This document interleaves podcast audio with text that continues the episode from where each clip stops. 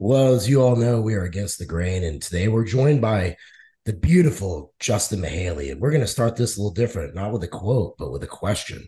Justin, who is the ultimate competitor, Kobe or Jordan? And why? Dun, dun, dun, wow. Oh, I know, I know. I had to stump That's you right out of the gate. One. I feel like you have to default to saying Jordan, and I, you can make a case for either one, but we all know that Kobe was emulating his mentality off of that guy. And Jordan was kind of the one who paved the way. Of course, Jordan, you know, paved his man- mentality off of somebody as well. I'm not sure who that was, but there was, you know, you can't become you can't just conceptualize and visualize without there being any forager of that path, right? So there was someone that MJ looked at and he was like, you know what? Like that guy executed in this manner, so I can execute in that manner as well. And like I said, I have no idea who that was, but I feel like Michael Jordan is the one who kind of raised that bar of, hey, like you play injured, you play up 30, you play down 30, you play in the Olympics, you play to win the game, you play, uh, you know, defense here and there. when it's needed, you play defense. Yeah. Um, and like you're the alpha dog and you'll fight your teammates if they're not doing yeah. right. You'll also fight the other team if they're not doing right. I feel like that kind of came from Michael Jordan. What do you guys think? What what's is here? Uh for me, I think it's Jordan. I think, but you answered it beautifully by saying there's this emulation we do of people, right? That you find something you want to emulate and you're able to yeah. see it. And it's just an issue of how far that person can take it before they hand the torch off. Um, the only reason mm-hmm. I can see Kobe being mentioned is just because he I don't know. I think he earned my respect with that torn Achilles, just walking out there and doing what he did. Um, and I think I respected him because even though his life was cut short, he knew he couldn't. It was a lot like Dorian Yates. When Dorian tore that tricep, he couldn't train the way he wanted to. It was like when Kobe did that to his ankle, he couldn't play like he wanted to, so he walked away. Where Jordan, I think, to me, kind of tarnished some of that when he kept coming back. And yeah. it was like you just weren't seeing the same Jordan. I mean, I that that's just my eyes, but Robo rolled his eyes at me, bastard. So we're gonna kick it over to you on that one. Yeah, yeah. I mean, it's hard to to not look at the guy who did it first. You know, in our generation, at least for me, Jordan was it when I was a kid. Yeah. I don't know who came before it, and because of that, I don't care. There's probably kids, you know, born well after all of us who thought Kobe was it. Um, mm-hmm. But that was our childhood. You know, it's it's hard yeah. to turn your back on that. Yeah, I mean that was my mm-hmm. favorite player to watch. I mean, I was a Bulls fan. Um, you just couldn't not take a minute to pause the TV if you saw a Bulls game on or even you know knew it was on, you were going to watch it. I haven't watched basketball in years. Um, I respect Kobe. I wish there was more things out there. I mean, I'm sure there's books and things, but I haven't seen any documentaries or anything like that yet.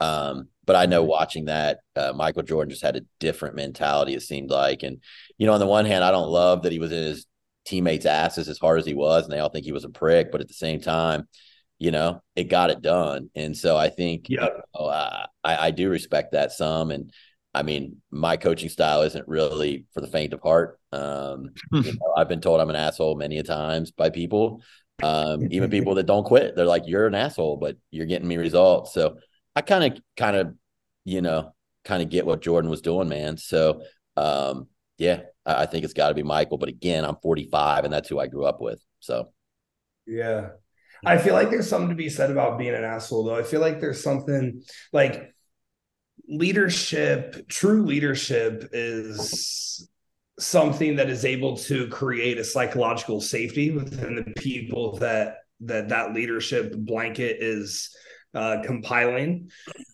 I feel like if you have that safety psychologically and you understand, well, this person just truly wants the best for me and for us, but they're going to be an asshole. Like they're just going to be such a prick for us to get that.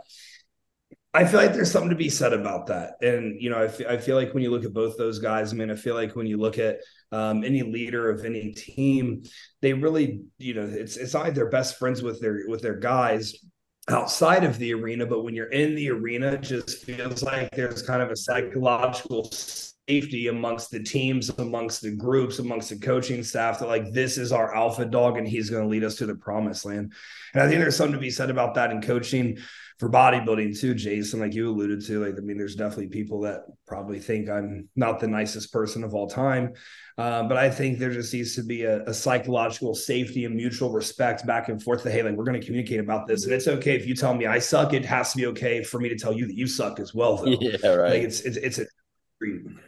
The last thing I'll leave is um, I don't know if you guys did follow Kobe's career a ton, but I don't I don't know, man. Like Jordan elevated Steve Kerr. I mean, you know, like would would Kobe have been yeah. able to do that? I don't know. Is there a Kerr that he elevated? But man, like I don't know that Kerr would have had the career he had if he wasn't around Jordan. I mean, at all. I could be wrong, but uh, he I think he elevated guys like that to to. I mean, to on with what them. about Robert Horry? Did Robert Horry like make a game winning, a championship game winning shot?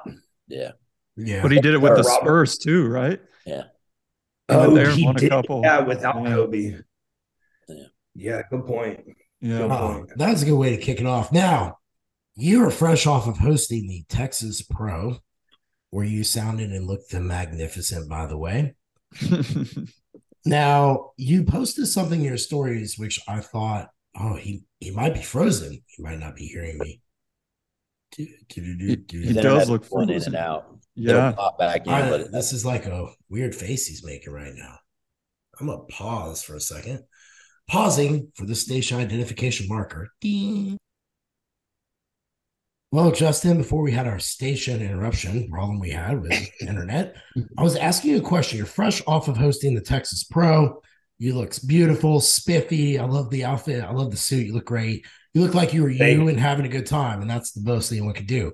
But you made a comment yeah. in your story that I saw where Flex Wheeler called out the conditioning of today's athletes, and you're like, I'm tired yeah. of these old guys calling out the new guys when they weren't even there. I want you to kind of break that out for us because you were there, you were seeing it. But do you think that the Dude. old generation gets like just so much glory that they, they get shit on the new generation no matter what? Because some of those guys in Masters Nationals, dude, were so peeled out of their mind. I was just like, oh, okay. You know what I mean? So dude I, I i i don't quite understand why some of the new guy or some of the old guys just like they love talking down on on on the new generation. Listen, you guys, when Hunter Labrada set up that back double bicep, and when Hunter Labrada set up that rear lat spread, diced. Just no, like, dude, he was peeled. See, the pics like, aren't the really showing that though, Justin. They really aren't. Um, and, and I know the pics aren't close. Yeah. Yeah, the the pics aren't close to what was going on in person, but they never are. It's so difficult to really capture that true that stage lighting, especially at that show, is just nuts. Like, dude, he, I mean, just absolutely peeled. He was leaner than Andrew Jacked. There's not a single person who would dispute that. See, the pics, Jacked looked way leaner, way leaner and detailed. Uh, yeah, no, no, not definitely not there at all. Not at all. Wow. Like that's was was less body fat, um, Damn. like without a single single doubt. Wow. Um, but I mean, that's why it was close. Mm-hmm. It, was, it was it was a body fat discrepancy thing. If Andrew was leaner than Hunter, game over. Nothing like all due respect to Hunter, there's just nothing Hunter could have possibly done to keep it close. But you know, in Andrew's back shots, his hamstrings don't separate. I'm not sure if you guys have noticed that. So yeah, Tyler was backstage. Back. I saw Tyler backstage for the show, and and like he, he it, it, it's not there. Like like Andrew's really lean. He's not quite peeled yet. He's really separated. He's really striated. He's real shredded up but the it's just it, the way the muscles i don't know tyler and i talked about it after the show. It's like it's something about the way the muscle is sitting or something about what's you know happening with between the skin the fascia the muscle. But his hamstring like he's hitting them and he's hitting them right and he's really lean. They just don't separate in that same manner. Now when he gets peeled, maybe there's going to be, but no, Hunter Labrada was inside out peeled, was way hmm. leaner than Flex um, has ever been. Um, I mean, I, I thought, you know, Lewis's conditioning, who got third, was good. Carlos, you know, we all know he needs, or I'm sorry, Carlos got third. His conditioning needs a little bit. Lewis, who got fourth, his conditioning was good. Jordan, who got fifth, his conditioning was superb. Um, I, his conditioning was the second best in the open class. Um, but the most conditioned guy the whole weekend was Justin Jacoby. He got fifth in that 212. Yeah. Um, you know, what do you know what he weighed in at? Do you know what he weighed in uh, at? Shit, I th- he weighed in at like one. I believe he was one ninety. So he's twenty two. I bet he sub two hundred for sure. But it's just conditioning was awesome. Jason, it was insane how peeled that guy was. it was absolutely insane how peeled he was. Um, dry, full, separated, just nasty. Like he and Matt nailed it. Um, but it, I mean, it's like I'm not sure why some of the old guys like always. I mean, you see in the NBA too. I know like Magic Johnson and Steph Curry are going back and forth about who's the best point guard ever. I'm like, dude, there's no way that like this is like, like this is what the drama is. But like you know, it's always the old guys love kind of like maybe shitting on the new guys, if you will. Um, that's like well back in my day but it's like the reality is and again um, tyler won't mind me mentioning this this came up in the conversation he and i had after the show. Dude, the reality is like these guys are way leaner. Like yeah. fifth place in the texas was absolutely inside out peeled. Go back to the olympias when flex was in his prime and look at fifth place at the olympia not even the texas pro. Look at fifth place at the olympia they they're they're going to be a little soggy. They're going to be, and and it, like that's okay. It's just the nature of the sport has evolved. But man, it, I think why I get so personally offended is like Hunter Labrada. You, you, it's so easy. He's such a big name. It's so easy to just take shots at him or say where he can be better or yada yada. Dude, the guy's given his whole adult life to bodybuilding. He's like a 28, 29, 30 year old dude. He's same age as me. He's given his whole life to bodybuilding. And all he does, train his ass off, wins shows. He's done like 27 shows. He's won like 22 of them. Like that's absolutely absurd.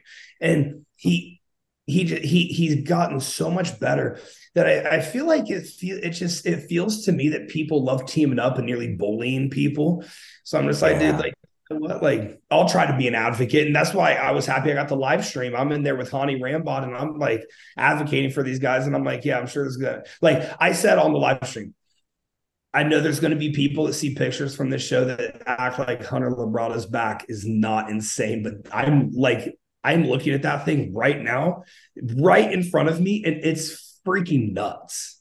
Yeah. Like it's come up so much. And you just feel like there's this bullying mentality of people who just like don't actually bodybuild and who don't understand bodybuilding that want to tell Hunter Labrada where he can be better. And it's like, dude, I think he's got some really good people around him who are probably actually giving him constructive criticism.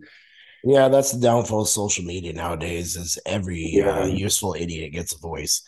I want to take I, this. I, go for it. Jay. I think that's common nature, though, man. Like you know, if you talk to my dad about cars, I mean, you know, they're way better. You know, he's got his hot rods and, you know, these different, and, you know, and I want a Ferrari and a Lamborghini. You know, we speak different language. Yep. Like, I think it's just yep. back in the day, things were always better. You know what I mean? I, think, I, I, think, you know, I I try to stay away, away from that, but I'm sure I say shit too like that, you know. But yep. I, I, I do will say this. I, I don't know cameras, so so, but I've heard people say that because of pixelation, the old the the older guys look harder than they ever were. Uh, I don't know yeah. quite exactly how to explain that any better, but yeah. that's what I've heard. Now I do know this. I mean, if you look at shots of you know Lee Priest is amazing, but like his glutes and hams were never diced. You know what I mean? Even even Flex when you see his rear by pics, like hams and glutes were never yeah. diced. Um, so, but from the front, all those guys looked amazing. Now, you know, you go talk about Gaspari, that's probably another another uh, conversation. But uh, even Labrada, Lee Labrada was really sharp. But um, and anyway, I, I think camera and things are are different. And I think it maybe it picks up on more. And so you're seeing things that, that we didn't see in those older pictures. But I think it's human nature, man. You always like your generation, you always like your upgrowing, and certain things from those are just always going to be best. And it's just the way Michael Jordan. Yep, there you go. that was well placed. Um, so I, I, brought that up because it really speaks to Jason and I, Scoob. We uh, interviewed you on the Excellence Cartel, which we used to do about two years ago, actually two summers ago, if yep. I'm not mistaken. And you had your hands in all these businesses and everything like that. But now you're going in like a completely different direction than that looks like. So I want to crack into what is it that you found in the last two years you're most passionate about? And what did you realize that you needed to discard to see that happen? Oh, this is an interesting time to bring up this question. Um, so this hasn't been discussed anywhere yet, but uh, it's very much so happening in real time. Yeah, you got some juicy stuff coming. Yeah, juicy. So, yes, yes, yes, yes. Juicy. Yesterday, I had a meeting with um, the the inner circle of my working. So it's Jill, Christian, and Emily, and I just kind of told them I don't feel incredibly aligned with what I'm doing right now. I love bodybuilding. Um, I love being able to coach and help others and all that stuff. Jason, I'm sure you can attest to this. I feel like like my greater calling in life is way more than bodybuilding coaching. Yeah. There's so much more and my signaling, my leadership style, my emotional quotants, it's not quite getting driven by bodybuilding anymore. Um, it's just not quite tickling the fancy. That being said, I get up every morning. I'm excited to chat with my athletes. I'm excited to look at the check ins. I love that it seems like right now, I mean, the last five or six weeks, I've had an athlete that was able to win a show. Um, we're going to win one again Saturday as well, and then we're going to win two next weekend. So, like, it sounds like it's I, I'm I still love it. Um, there's certain parts of the coaching realm that I heavily dislike. And, uh, you know, I don't want to, I, I, feel like I want to work with more higher caliber individuals from an emotional and an intellectual intelligence standpoint, and also from an overall world impact standpoint. My goal, my purpose, and my leadership style is very much so driven towards I can take any one of you any one of you, even you guys, I know Jason and Jeff are, are, are older than me. They're my superiors. They're wiser than me. They're, uh, you know, more life experience than me. But I guarantee I can make you find something in yourself and believe something in yourself that you've never once found before. And I feel so passionate and powerful when I'm able to do that with somebody. Yeah. Man, I just I can't even begin to describe how empowering that is. And you know, I've kind of gone on this big um, growth journey, if you will, of I'm constantly, and this is a mildly toxic trait, but I'm constantly picking things out about myself. I'm like, this needs to be better, that needs to be better, that needs to be better. And I'm not really allowing myself to be good enough in any facet. And I'm trying to, uh, Tim Ferriss has this thing he talks about that I've been reading about for a couple weeks, and I actually just watched a podcast on it today that really helped tie some things together. Um, and it's essentially called your rest ethic. So it's just the opposite of work ethic. Work ethic is grind, grind, grind, get it. Yep. Well, I, I, turned 30 and I enjoyed zero of my 20s because all I was doing was working. I, I look back on memories of my 20s and it's all work. So that's not very positive. That also gets you to a place of burnout. Um, and, you know, I don't want to experience that because I love working. So, this new shift, um, and it's actually something that's, um, you know, Jeff, Jason, I, you guys are on my list of people to talk about. But Grow or Die podcast is going to be doing live events. Um, and nice. we're, we're going to be having like roundtable stuff where we're going to actually do a podcast in front of an audience. I'm down. It's, it's Barstool sports style it's going to be sick. We're going to, and then, and then we'll, we'll open it up to the audience to be able to have Q and A's. We're going to be up on a stage, yada, yada.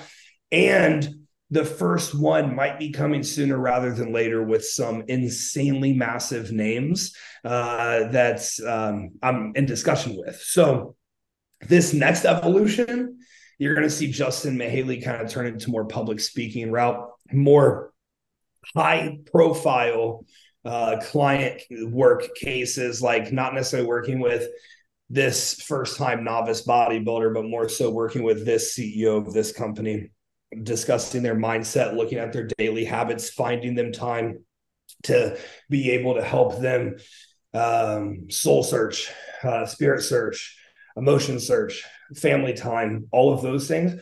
While, of course, we want to keep fitness at the forefront of what we're doing, uh, mental fitness and physical fitness, of course. Um, and it's difficult for people to have this compartmentalization.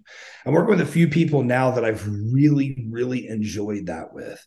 Um, so it's also it's obviously a much more time consuming. It's a higher ticket price point, but that's where the real impact is for me now. And I'll always coach bodybuilding. I love bodybuilding, but I mean, if I'm being quite frank, some of the people just don't deserve to work with with no. with a good coach who really cares and who's really actually involved.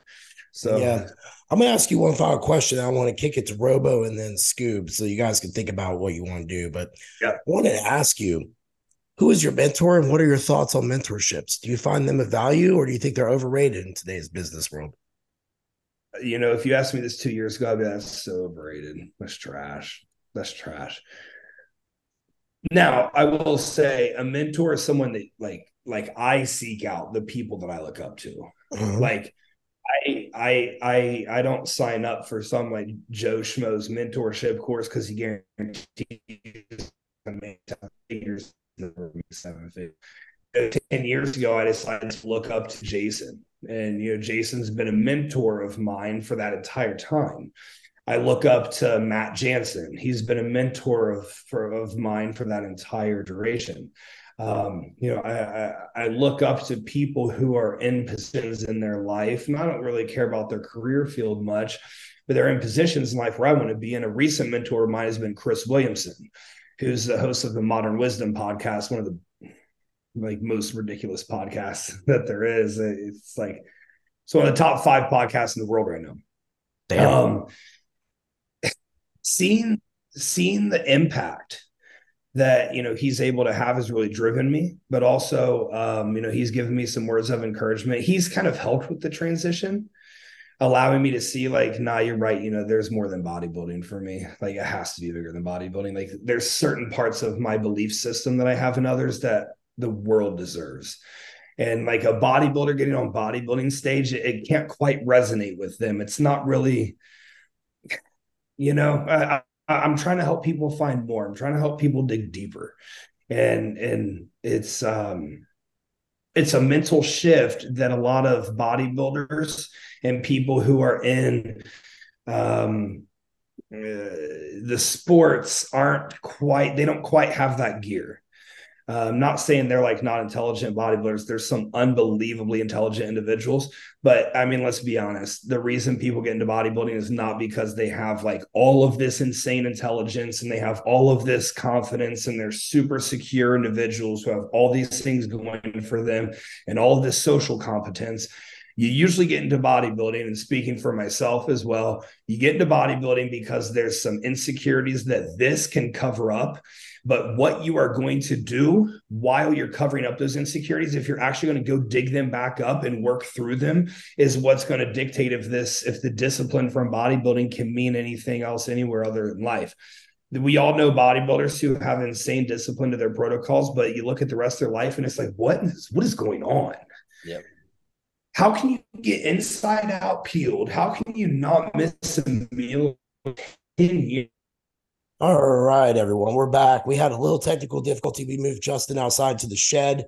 He's sweating out there in, uh, down there in Texas, and he's going to finish up talking about that mentor because you know, in a day and age where that word's thrown around a lot, we often wonder what that really means. And I think he was given a great mm-hmm. explanation of what it meant, what that word really means. Yeah, it's it's it's really hot out in this shed. It's about 106 degrees in Austin right now. So in this shed, you know, there's no lights. So um, there's no windows, probably 130 in here. But let's talk about mentorships. Um, yeah, so I think um, uh, with with Chris, a lot of people look at Chris Williamson and they idolize him because of like where he's at right now. Um, he's about to eclipse a million followers on Instagram, which is a really cool feat. But with those million followers, the impact he's having, the reason these people come to him, man, I mean, he has a really niched message, extremely niched message. He has a big team that travels around with him everywhere and he is really sharing i mean the podcast name's modern wisdom. Uh-huh. yeah i mean it's very fitting for what he has going on there. Um he talks about a lot of controversial stuff which has made me feel like you know what? Like i want to throw my hat in the ring. I want to chat about some stuff too. Um because on you know, with my current messaging and signaling, you kind of try to not really offend people because you have so many people from so many demographics who hire you and you know you're trying you're constantly worried about lead generation and client acquisition. Well i look up to chris because he's so genuinely himself. And you i'm sure you guys have met people that like they have an online persona but then when you meet them in person it doesn't align. Oh yeah we have yeah. Well chris is perfectly aligned. Like his energy that you get in the podcast is the energy you get when you're interacting man to man with him.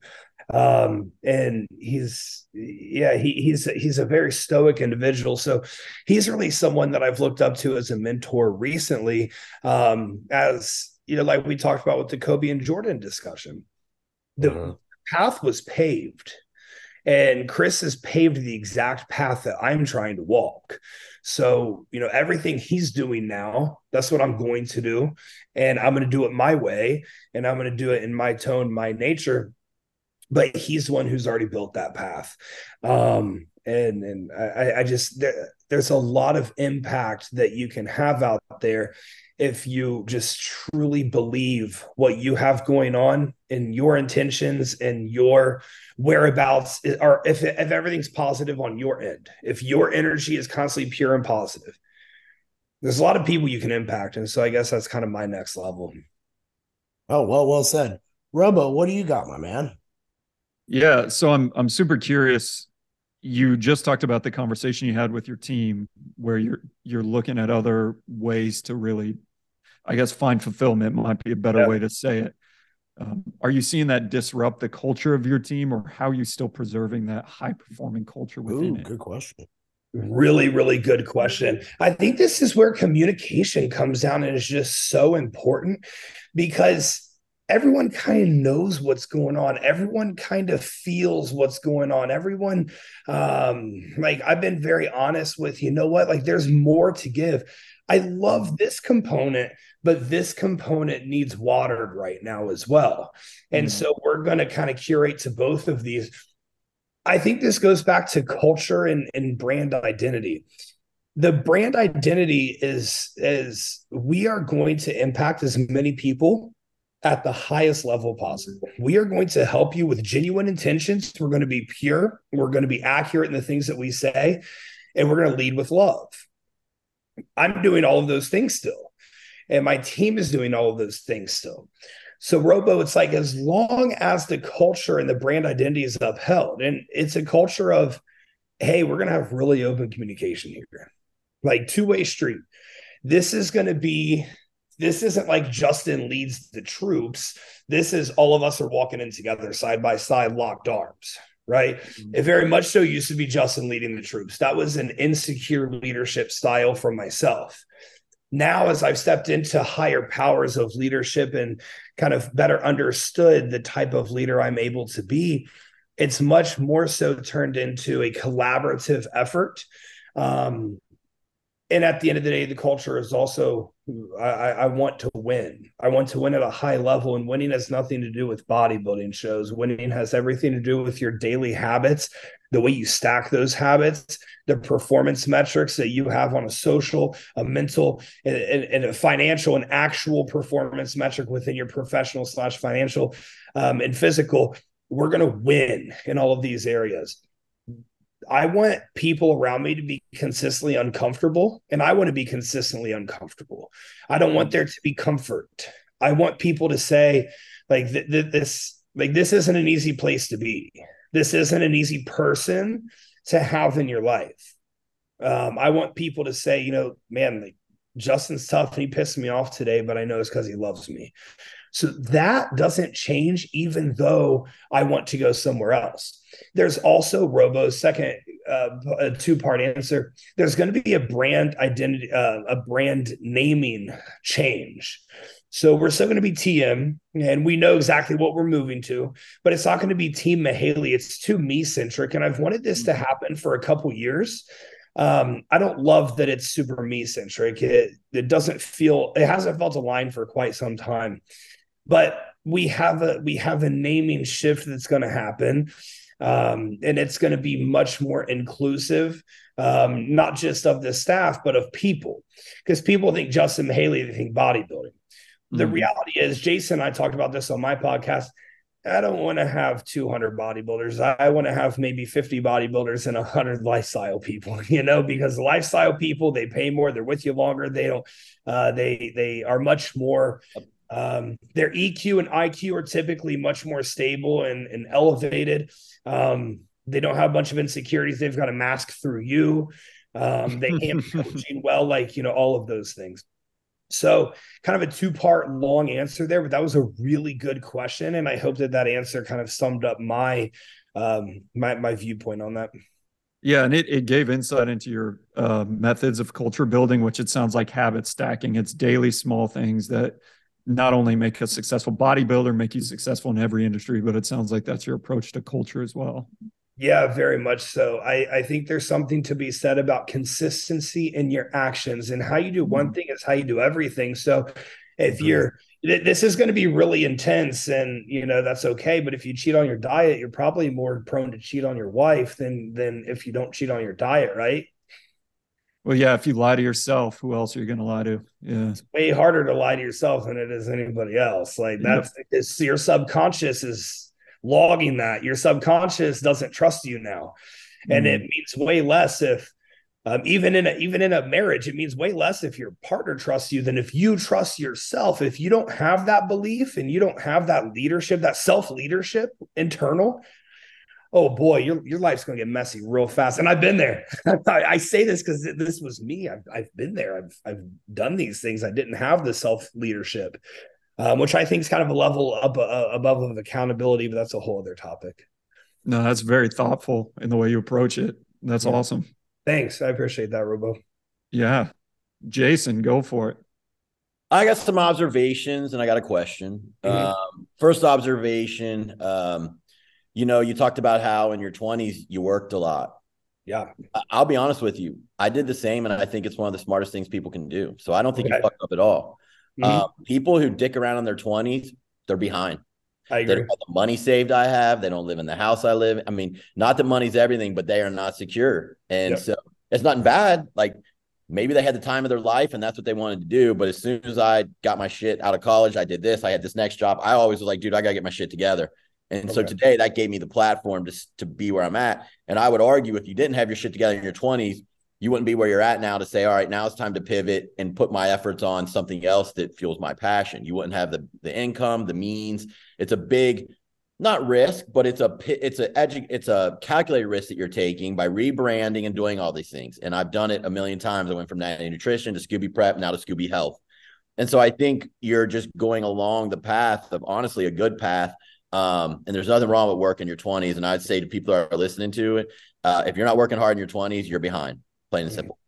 Um, next, I think there's going to be a synergy between Unbreakable Industries that Jeff and I are rolling out with his books and everything and what you're wanting to do. Yeah. I think you guys should have some discussions and we all can, but I think there's probably some synergies there in what path Jeff's taken in you. I very much so agree with each that. other. My mm-hmm. last my my question is okay, so you get some clients, people that want you to help them with leadership roles, plus the the the the uh, general nutrition and all encompassing is what I hear in terms of I'm not just looking at your diet, I'm looking at how your day works, I'm looking at how you're leading, I'm looking at how you're working, all these things. What is going to be your platform when you speak one day? I see this leading to, to speaking.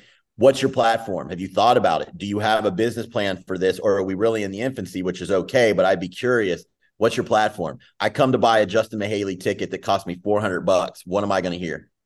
It's going to cost 4,000 bucks. But uh, the, the, the platform, the here's where we're at some people would say infancy some people would say it's very accelerated the accelerated portion is more so oh man the things that i've worked through gone through studied and understand internal and where i feel my alignment is for me so so you know jason you'll be able like act like you don't have new ethics mm-hmm. and you just have scooby prep yep and now it's like hey you know what that can have this place over here, but I'm going to replace, I'm going to replicate this income in this new area.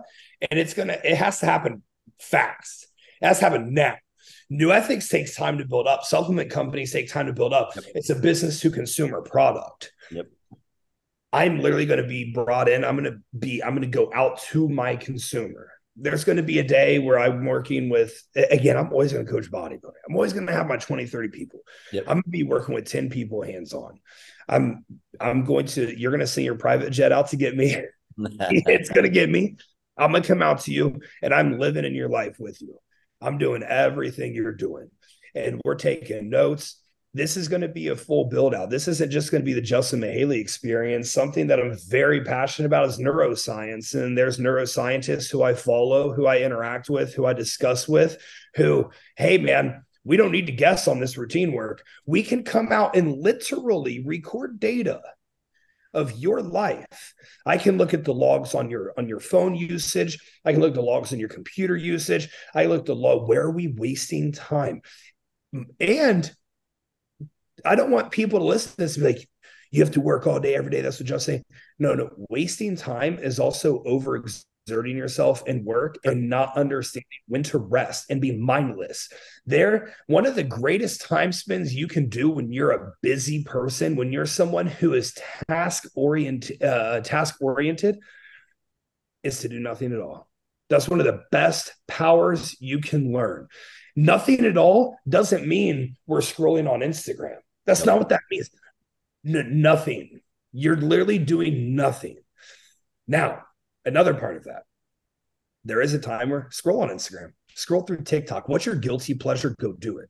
Because you need to be a human. There's still dopamine responses that we have to that. Dopamine is a what probably the most vital drug that we really have in existence in terms of how our um, how our brain works. So go chase it, like go get it. That's not a bad thing. The issue is. Are we on Instagram eight hours? If we have nine hours of phone time a day, is it eight hours of Instagram or is it 30 minutes of Instagram? There's a big difference there. If it's so, so I'm going to come out and I'm going to be with you. I'm going to have my team with you. This is going to be an experience and we are going to work with you one on one and I'm not uh, I'm not going to be the one talking to you and your wife about marriage. I'm going to have someone talking to you and your wife about marriage who can actually discuss those things. I'm coming out as an all-in-one and you're going to get amazing people who are extremely distinguished professionals who are going to help you through these things. Number two, you're going to sign up for the Justin Mihaly experience. You're going to come out. I'm going to talk. I'm going to whatever. Listen, if you've heard David Goggins speak once, you've heard David Goggins speak a million times because it is the same message every time, and that's not wrong. I look at Tim Ferriss, who actually lives right across the road from me. um, I look at Tim Ferriss and he's constantly learning, he's constantly evolving. He's so wise. He has so much figured out, yet he's so humble in his approach to realize there's so much more out there that he's never going to be able to grasp in this lifetime. So he has to rely on Jeff, on Jason, on Robo to come in and fill these gaps for him in this time in his life. And, and he brings people in around him. He brings people on his show where he sits there and acts like he doesn't know a thing. And that's how he learns. And so I look at Tim Ferriss and the way that he handles his engagements, which I think a ticket to his you know experience is like fifteen or fifty thousand dollars, like something like that. Um, but you're going to come out and you're going to get number one, the greatest networking opportunity you could ever have because the only people that I'm attracting are people who are truly trying to strive for this insane level of professionalism, of, of growth, of whatever the case may be. And you're going to be surrounded and immersed in those individuals.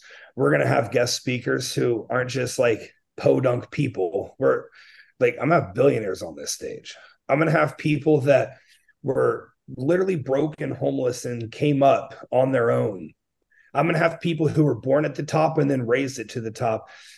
One of the beauties about me, and I know, you know, Jeff and Jason, we've actually met face to face. So maybe you guys can attest this. I'm like a chameleon. You can put me anywhere and I'm going to figure it out. I'm going to yeah. fit in, I'm going to make friends. So that's what I want my events and my demographic to be. If I have 10 clients, I don't want it to be 10 white dudes. That's not what I want. That's not what I'm looking for. That's not who my messaging is for. I, I want it to be mixed races, mixed ethnicities, mixed genders, mixed everything. Who do we align with? And what can we all do to help each other out? And I think that's the last note. What I'm doing within my team right now, we're all locked arms moving forward. I'm leading nobody. We're all leading each other. And the people that are that I'm going to be working with, you're going to be leading me too. And I think this is going to be a very unique symbiotic relationship that I'm not, I mean, I'm sure it's happening somewhere. It's not like this is groundbreaking. I'm the first person that is doing this um, at the small scale that I am right now.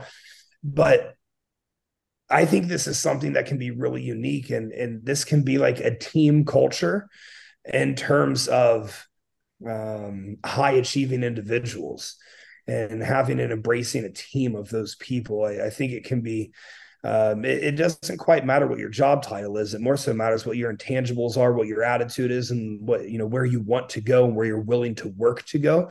Those are the things that matter and are going to draw us together. I agree 100. percent Question. Yeah. Have you had burnout? Awful lot of gas on that fire, buddy. And how did you deal with it? Yeah, a lot of burnout, man. A lot of burnout. Um, what I think is difficult, and you know, Jason, I'm really excited to be able to sit with this later tonight when you know I I just turned 30. I turned 30 uh, August 24th, three months ago. So my experience has been like, damn, dude, like I didn't do anything in my 20s. And you know what? I haven't thought about maybe that was a good thing. maybe that was the right thing to do. I'm realizing, you know, when Jason was speaking, man, I am in a fortunate, I'm in a blessed situation where I I can make this professional career move. Yep um, at this age. And uh, I mean, you can call it blessings. You call it I just worked my ass off for it. But both of it, everything's a little bit of luck and timing and hard work. If you don't have all three of those, it, there's usually a missing recipe. Very much so agree with that. Um, and so it's an interesting perspective that I'm excited to sit with.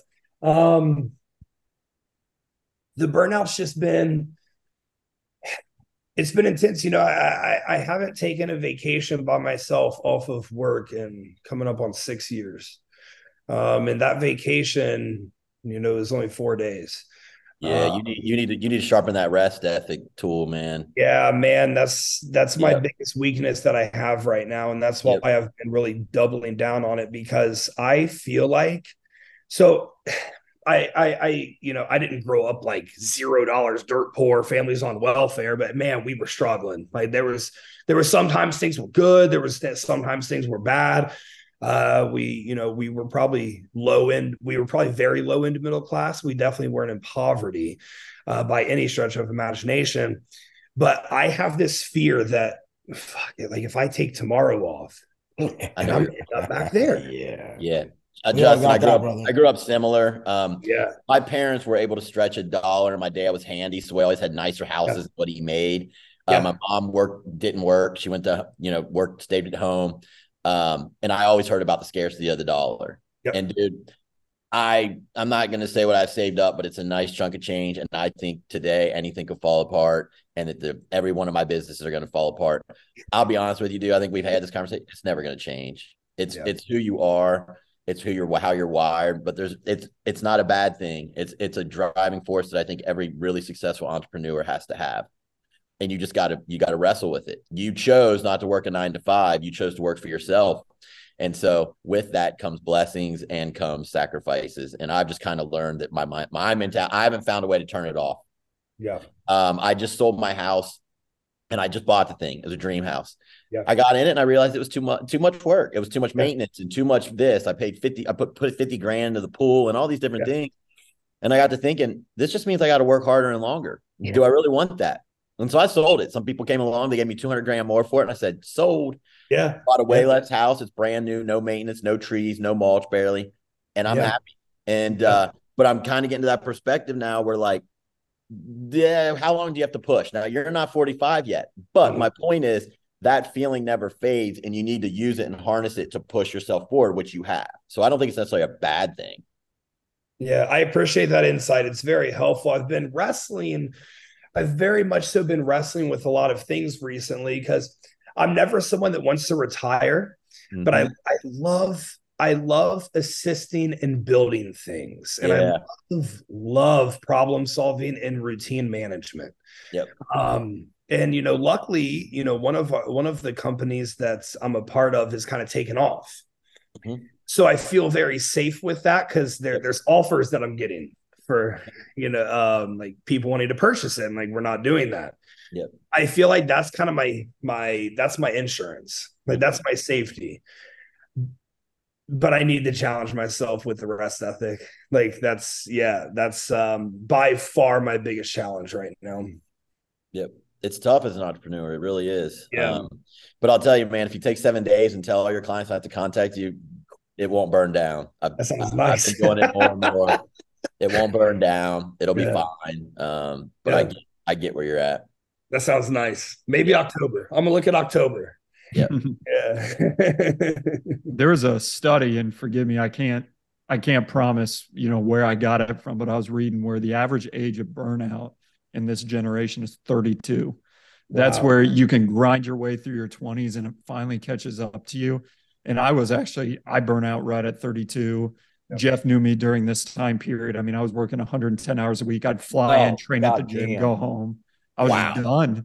And so I, I quit my Yeah. job, booked a ticket across the world, and just there let loose for a month and drank my way across Southeast Asia. My recommendation is don't do that. Jason's right. ballsy. I don't have the sounds balls for that. Because when you big hit that wall, man, you hit that wall hard and you don't Yeah. come back for it. It took me three months to bounce back from, you know, 12 years of, of working too hard. What industry was making you work 110 hours, or were you doing it yourself? Like, consulting. um, so I I worked my way up, you know, doing um as a stockbroker, than doing M and A, then going into consulting on M and A. so it's just, And if you ever know consulting, it's all about billable hours, man. sure. And then on top of that, you're still doing all all the work outside of billable hours half the time just to get stuff done, hit deadlines.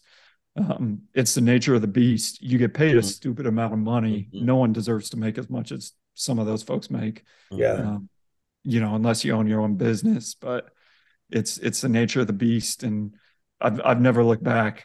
Uh, Happier with vacation, with time off. You know what you're doing, planning that. God, that that's what you got to do. You'll lose it. Mhm. Yeah. Yeah, that's powerful perspective. I, I I I appreciate it. I need to hear that. Thailand's sweet everyone- though. I recommend it. Yeah, I went to Peru too. Yeah, Yeah, highly recommend. they're it. awesome. Yeah, I think everyone at some point obviously reaches some level. Um, I didn't go crazy as Robo, but in 2018, I was still practicing law and running Scooby Prep. Mhm. New Ethics was about a year and a half old. I had way too much going on. I'd work all day as a billable lawyer, as a, a in-house lawyer, and then um, I'd have to, you know, deal with everything else till about 11:30 at night.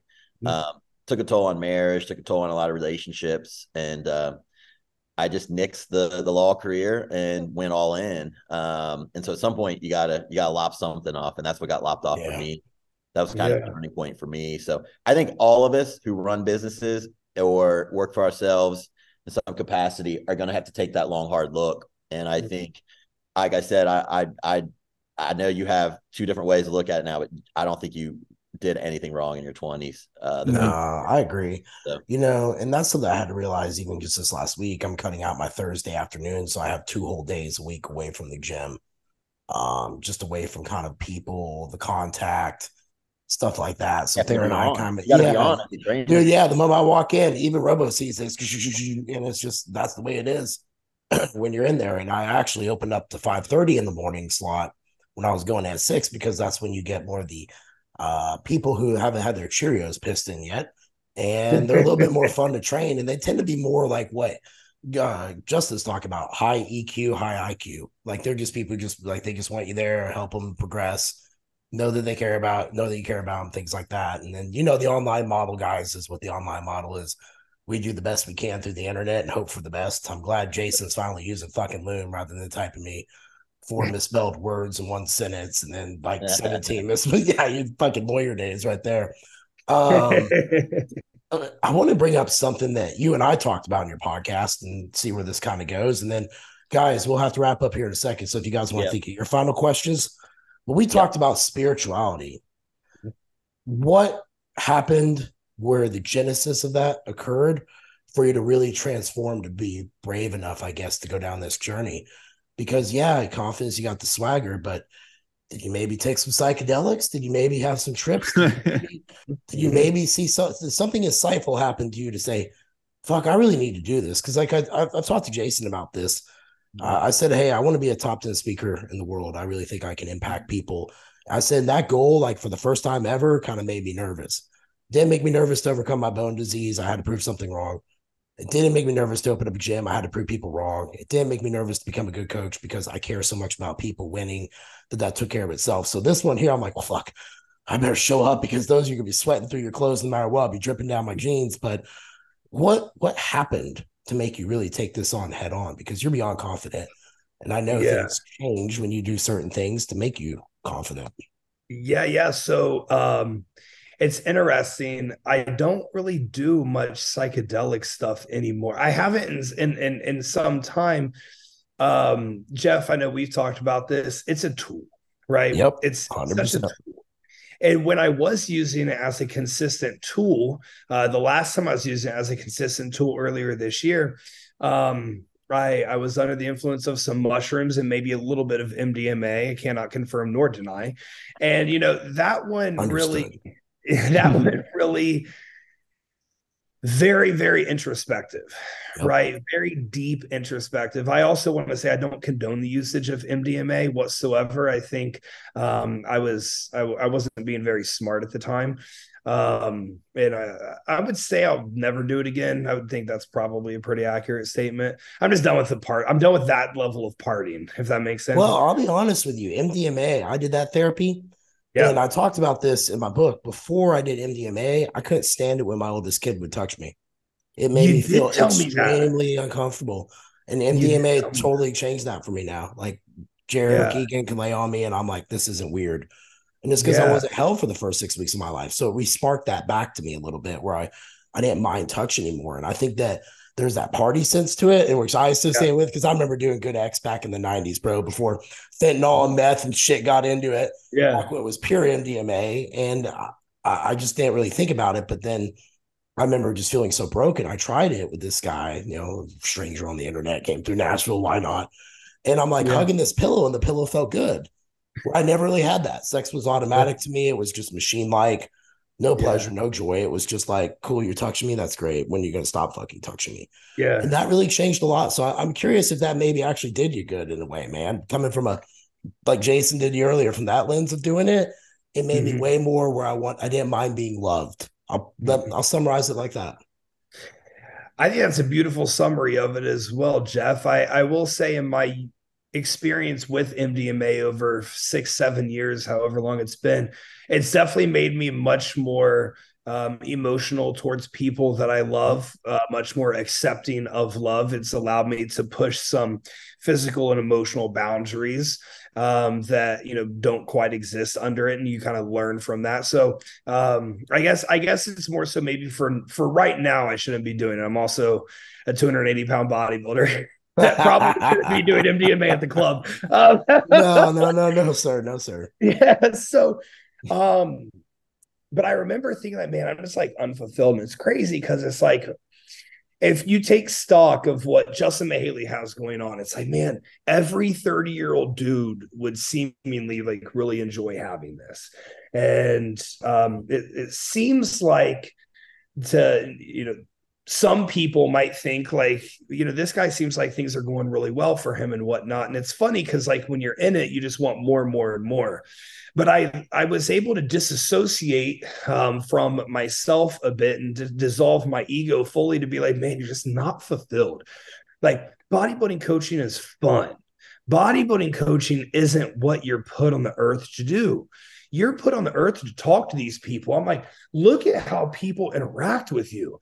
And like, man, I'm I'm really I'm not trying to come on and be some raging narcissist right now, but dude, like I smile, I smile at people, I wave at people, I talk to people, and the way that they gravitate towards me is it's magnetic and it's powerful. And I understand that. And the reason I'm I'm proud to be aware of that is because that's like a superpower. That's my superpower my superpower is I can magnetize you towards me. I can be charismatic enough to get you in, and then I can make you feel comfortable and safe enough for you to allow me to instill a new set of belief systems inside of you that you have about yourself. And I'm in bodybuilding coaching, you just you don't get that. You just don't get it. And I'm sitting there like, oh man, like it's not that I was having a bad trip, but I'm like, this is this is a testy subject to be in this setting and be experiencing what you're experiencing. Oh boy. So then I was sitting with it. I was sitting with it, you know, every single season. It seems like there's a client or two that just kind of like put you in a bad mood. Um, you know, the the way they leave you or the way they talk about you, or they might disrespect you, or whatever the case may be. I think at a certain point you just kind of have enough. Um, you just you just had enough. I do. Come on, I did nothing but good for you. Like, let's really take stock of what happened. Neither of us did anything wrong. Nobody's got to be wrong. The time just ran out on our work together, and that's okay. Go do you. Um, and and so it definitely happened during a psychedelic trip. And then I expanded upon it from there in my own thoughts. But then I started getting invited to speak in front of groups. And, you know, public speaking has never been something that I don't have that little that anxious tick. I feel more, listen, I feel more comfortable speaking in front of a group of people, however big it may be, than I do here with you three on Zoom on laptop. This is more uncomfortable for me than that. I get that. Like I feel so good in front of people and I know I can I can feel their energy. I can I can read the audience. I can I can captivate them in this manner. And I used to kind of think that that stuff, the motivational speakers, I was like, that's so dumb. How many of those have I listened to and left with impact? Um, thousands. Yeah. That's what I watch. That's what's on my Instagram. That's what's on my YouTube. That's what's on my TikTok. I get life happenings from these people. I get skill sets from these people that I think are preachy and annoying, and I apply them to myself. So now, I mean, now I just want to do it, but not be preachy and annoying. oh, I agree 100%. Robo yeah. and then Scoob, man, round us out. I always love talking to you, Justin. It's such a great conversation. It's like the three or four of us be hanging out at the bar. It feels like that. While, yeah, no, that's why I like. I would love for that to happen one day. I would it's love for happen. people to make that happen. I'm gonna yeah. make my way we down. Need to get down to Texas. Yeah, no, yeah. So Justin, you you talk a lot and it's very clear that you have the ability to see into people. You understand them, very good at relating to them. I'm curious when you see the guys within bodybuilding, what are those characteristics that set apart the guys who can win versus the ones that are always so close? What what's that slight little difference between the top and the ones who just aren't quite there? Man, Robo's got some questions on him. That's why we like Robo. Robo asks Robo asks good questions. We never. This guy's got some questions on him. Wow. Um, it just came out, and I know I know that Jeff Black's not going to watch it because he's a Tennessee Vols fan.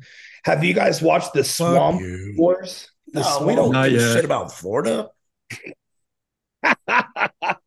so, Urban Meyer has some lines in there uh, that I feel like resonate quite well with just high level success. Period.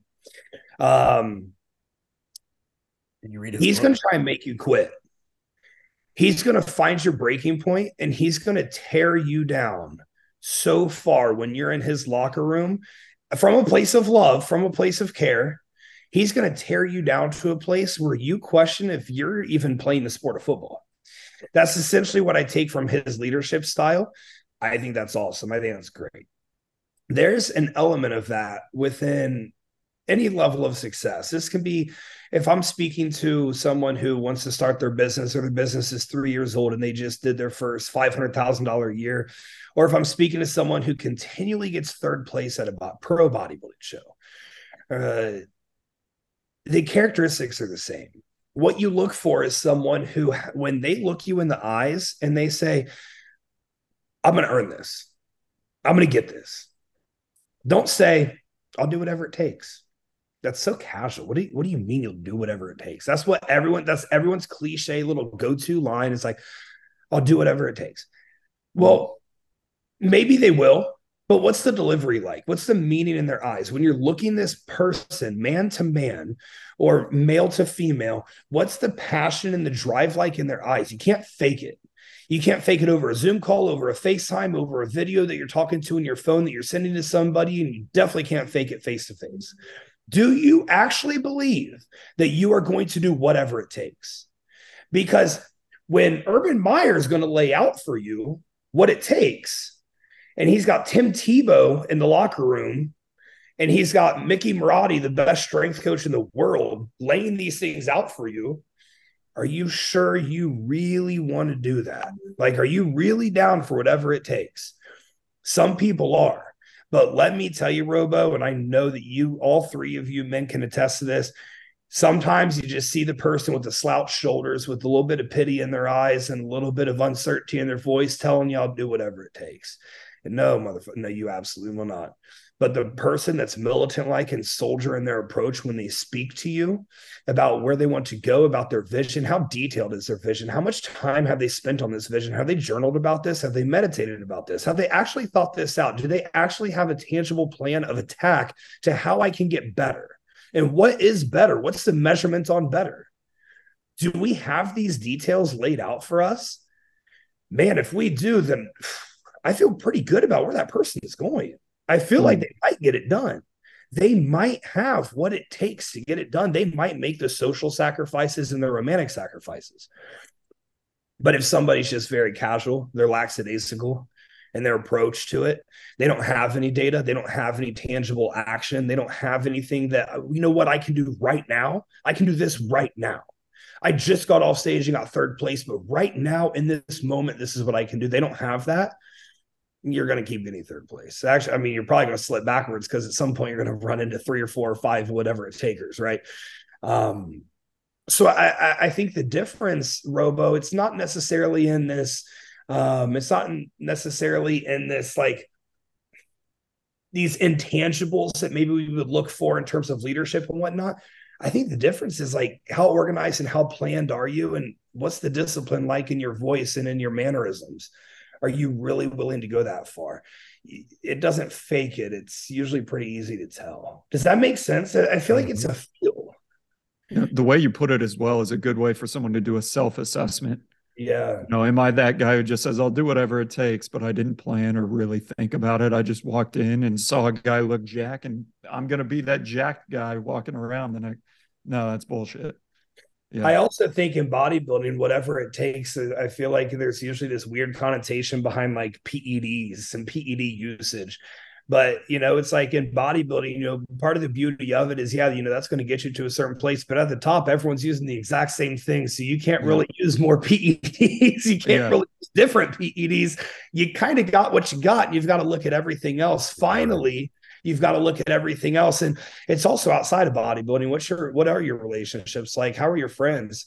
Uh, how's your relationship with your wife or your you know your girlfriend? Uh, what level of father are you? Um, how do you show up to work? Um, you know th- things like that. They, they all matter at getting you to the next level um, as a competitor in my opinion. That makes absolute sense Oh, Jay, buddy, you take us something strong. You ask him something very, very difficult that fucks him up. Or has to think. I got two week. questions. One's going to be a quick answer. One you're going to have yeah. to think. Um. So you know, I was sitting thinking about, man, where was I when I was 30, and what what did I think about, and where did I want to be when I was 45, 50, and and I had a pretty clear plan where I wanted to be. I didn't know how I was going to get there so I'm going to give you a chance right now to write your story. Where is Justin at at age 45? Is Justin married? Is Justin out taking the you know track of his MDMA playing righteous pussy, or what is Justin doing? And You know, is he writing books? Is he speaking? Where are you at at 45? What is going to make it a life well worth lived? Yeah, I'm going to be an incredible father at 45, first and foremost. There's zero doubts about that in my mind. I'm going to be selling out NFL stadiums for my performances and for bringing people together and uh, having speaking engagements right. and entertainment engagements and professional entertainment engagements, whatever you want to call them. Um, I, I realized that was possible when Kevin Hart sold out Lincoln Financial Field for a comedy show.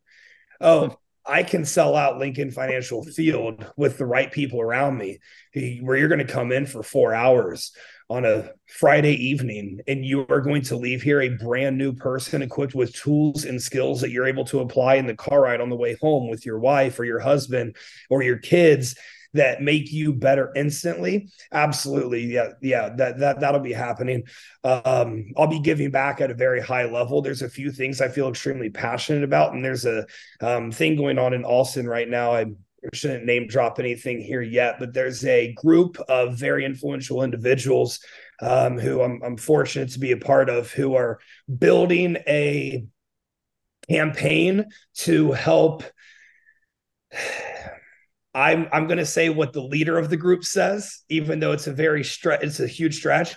Uh, we're helping end child trafficking, and it's something I feel unbelievably passionate about. And I I I I, want to be the guy knocking down the doors. Like truly, I, I would love to lead a raid. One time by I'm 45, I would think that would be a lot of fun. But I'm going to be involved in that, and I think that's going to be something that's very successful.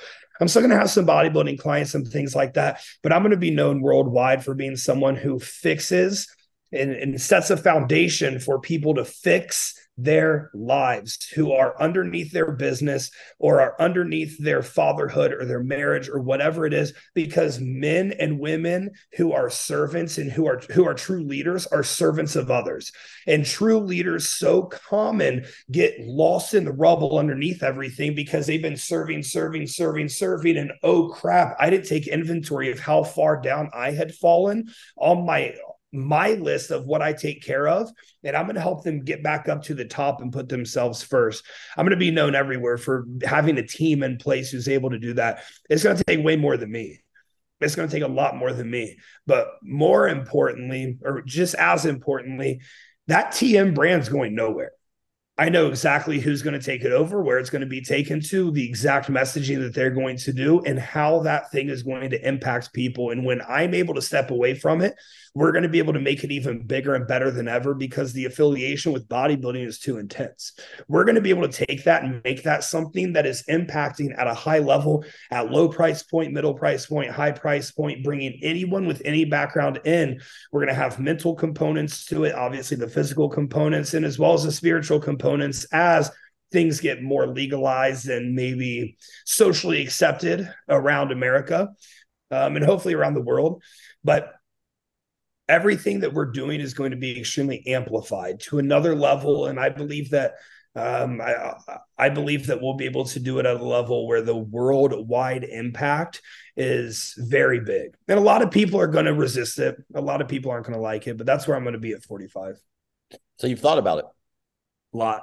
that's, that's, that's one of the things I was trying to get at. Yeah. You're not going to, you know, people listening, you've got to have some idea where you want to be. Um, yeah, so. and and and I will also say, if you live too much in the future, you're going to have anxiety, and I learned that very very early on too. Um, the present counts too, whereas that comes back to where we're talking about sharpening your rest uh, tool, you know, your rest ethic. So um, that's cool. The last one shouldn't be too terribly long. If you could take anyone, even dead people, and you could pick their brain or anyone right now, who would you sit down with for an hour and have a beer? Oh, Rando, I like it. Yeah, you know, that's a really good question. Um, that's a really good question.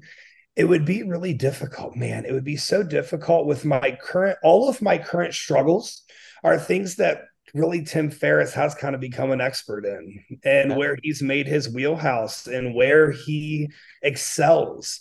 Not just talking about it, you can tell when you watch the guy, he's living it. Um, I mean, like I said, he he's my neighbor. He literally like he's in the the adjacent building to mine, and um, there's a lot of motivation I get from that because I the the when I moved to Austin, uh, the the lady that I moved here with, the woman that I moved here with, um, I told her I was like, hey, I want to live at this apartment complex, and that's where I live now. And so like that's a nice goal achievement.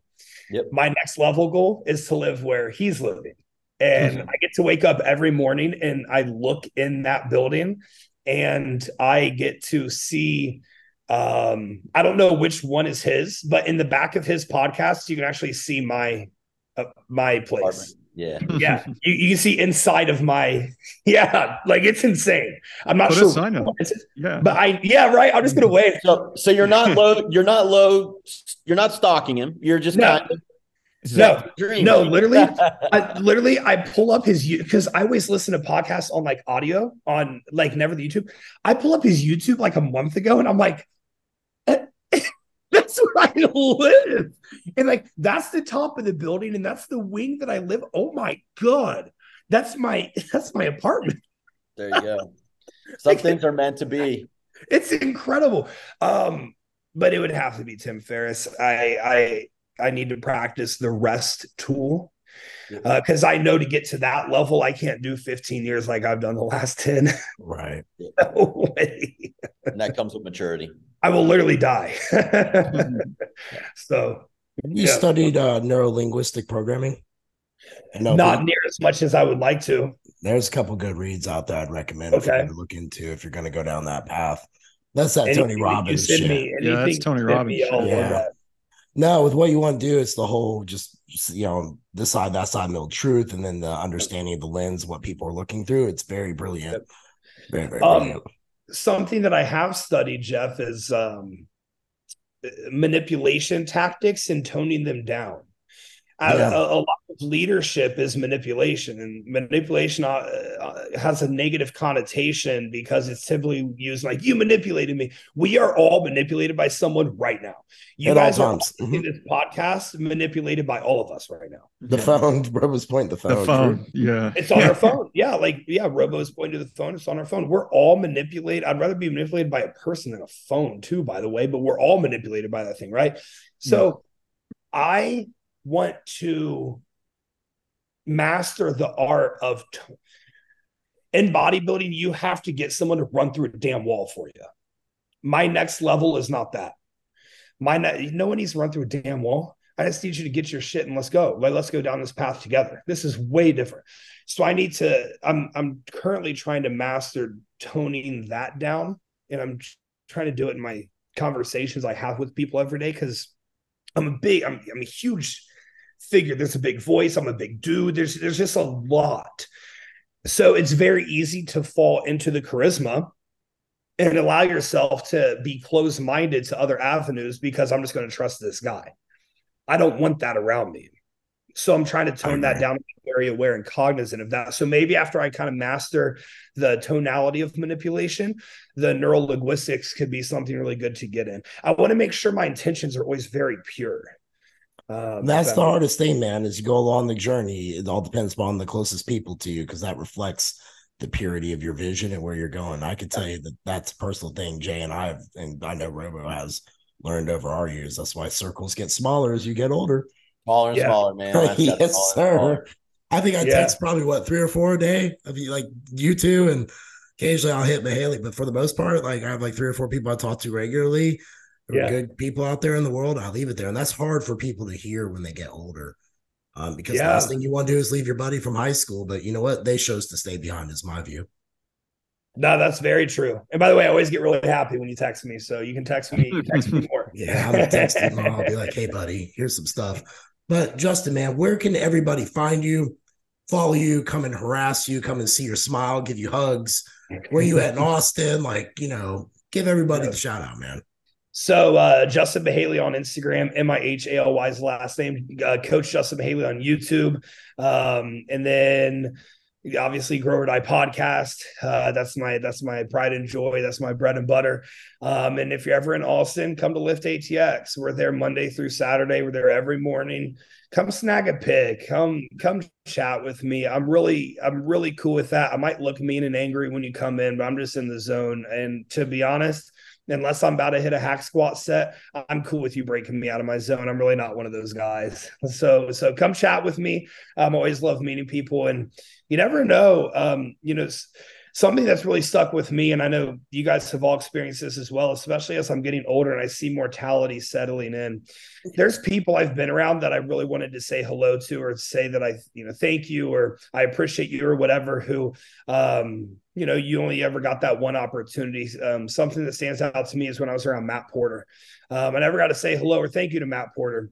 And I was around him, and uh, I believe it was Pittsburgh, and I didn't have the courage to go and talk to him. And you know, before I ever got to see him again, he passed away.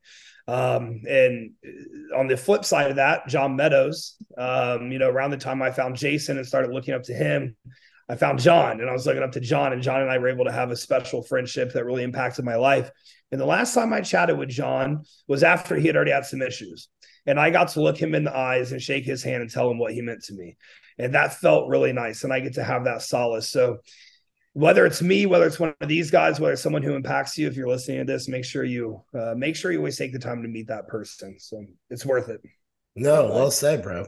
Can't wait to have you on to have other conversations. Yeah, I can't wait. I, Anytime. I, I, have an idea for someone else I'm gonna bring on, which I'll talk to you off air. But a whole show maybe just on politics where you could just like just blow the shit out of it and have some good laughs and That's see juicy. where it goes. Yeah, no, I like juicy. You know, so all right, man. Well, thanks for joining us, and we appreciate you always making the time to chat.